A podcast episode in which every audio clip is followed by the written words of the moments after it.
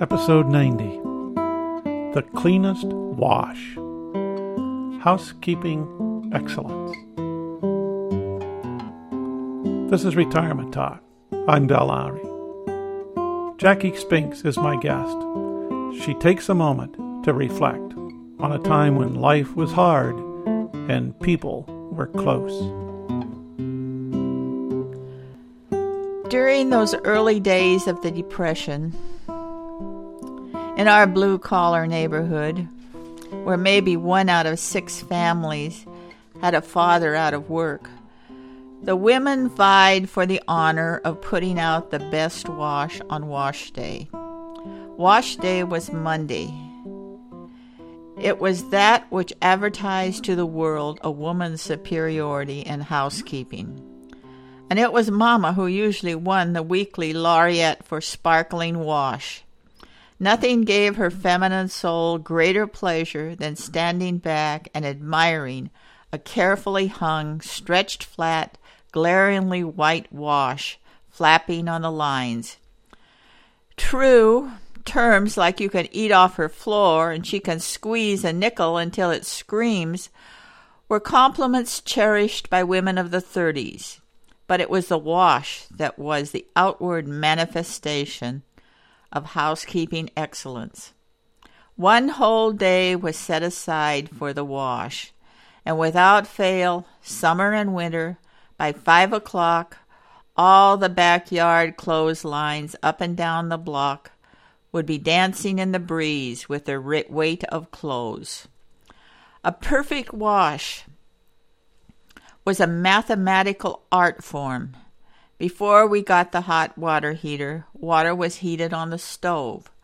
Once the water came to a boil, soap and bleach would be added.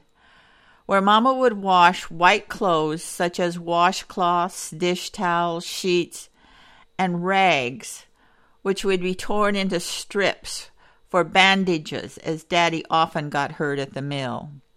Dirtiest of all were Daddy's greasy work overalls, which got special attention at the scrub board. There wasn't a stain that could outfox Mamma. Clothes had to be tough to stand up to these washings.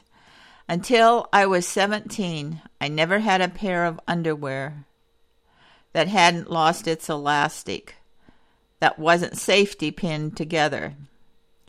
Mamma liked us to dress up.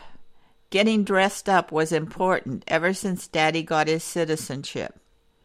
But once dressed up, all I can say is getting dirty was not too far from a felony. If we kids were forced to go to some shindig with Mama and Daddy, if it was the day before payday and they couldn't afford the dime for a babysitter, we reluctantly dressed up.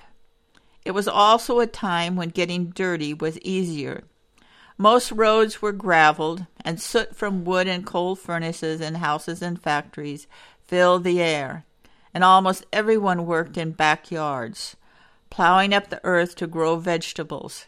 Kids made mud pies instead of clay dough pies, and without paper towels and paper napkins, if they existed, we couldn't afford them, to wipe spills it was a constant brain draining effort to stay clean. Once Mamma dressed up, once dressed up, Mamma's final words of caution as she smeared lard on Brother's hair, turning his blond head into a shiny pale brown, was, Now don't get dirty. Another aspect of getting dressed up was ribbons. Mamma, do I have to wear these ribbons? The elastic pulls and they make me look dumb. Mamma adjusted the elastic under the ribbons. Mamma said, The ribbons are cute on you. Doesn't she look cute, brother?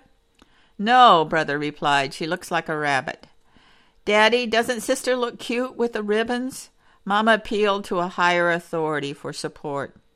Daddy looked at me like he was about to agree with brother, but said, She looks like a princess with a pri- ribbon tiara.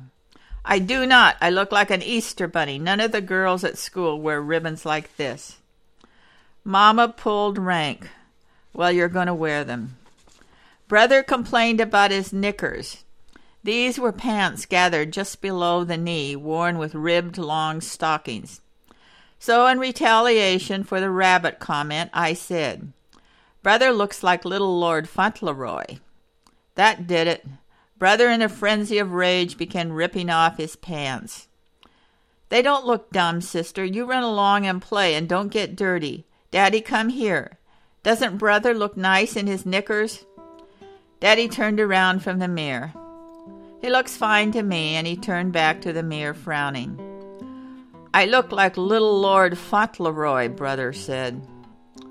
Daddy turned around again and seeing Mama's pleading face said, Nah, that's the kind of pants baseball players wear. Pants just like that. Remember that picture of Babe Ruth? My brother stopped in mid yank and thought for a minute. Daddy was right and he pulled up his pants without another word. So remember those days, my retired friends, when life was hard but people were close and they dressed up. Jackie Spinks has been my guest. This is Retirement Talk.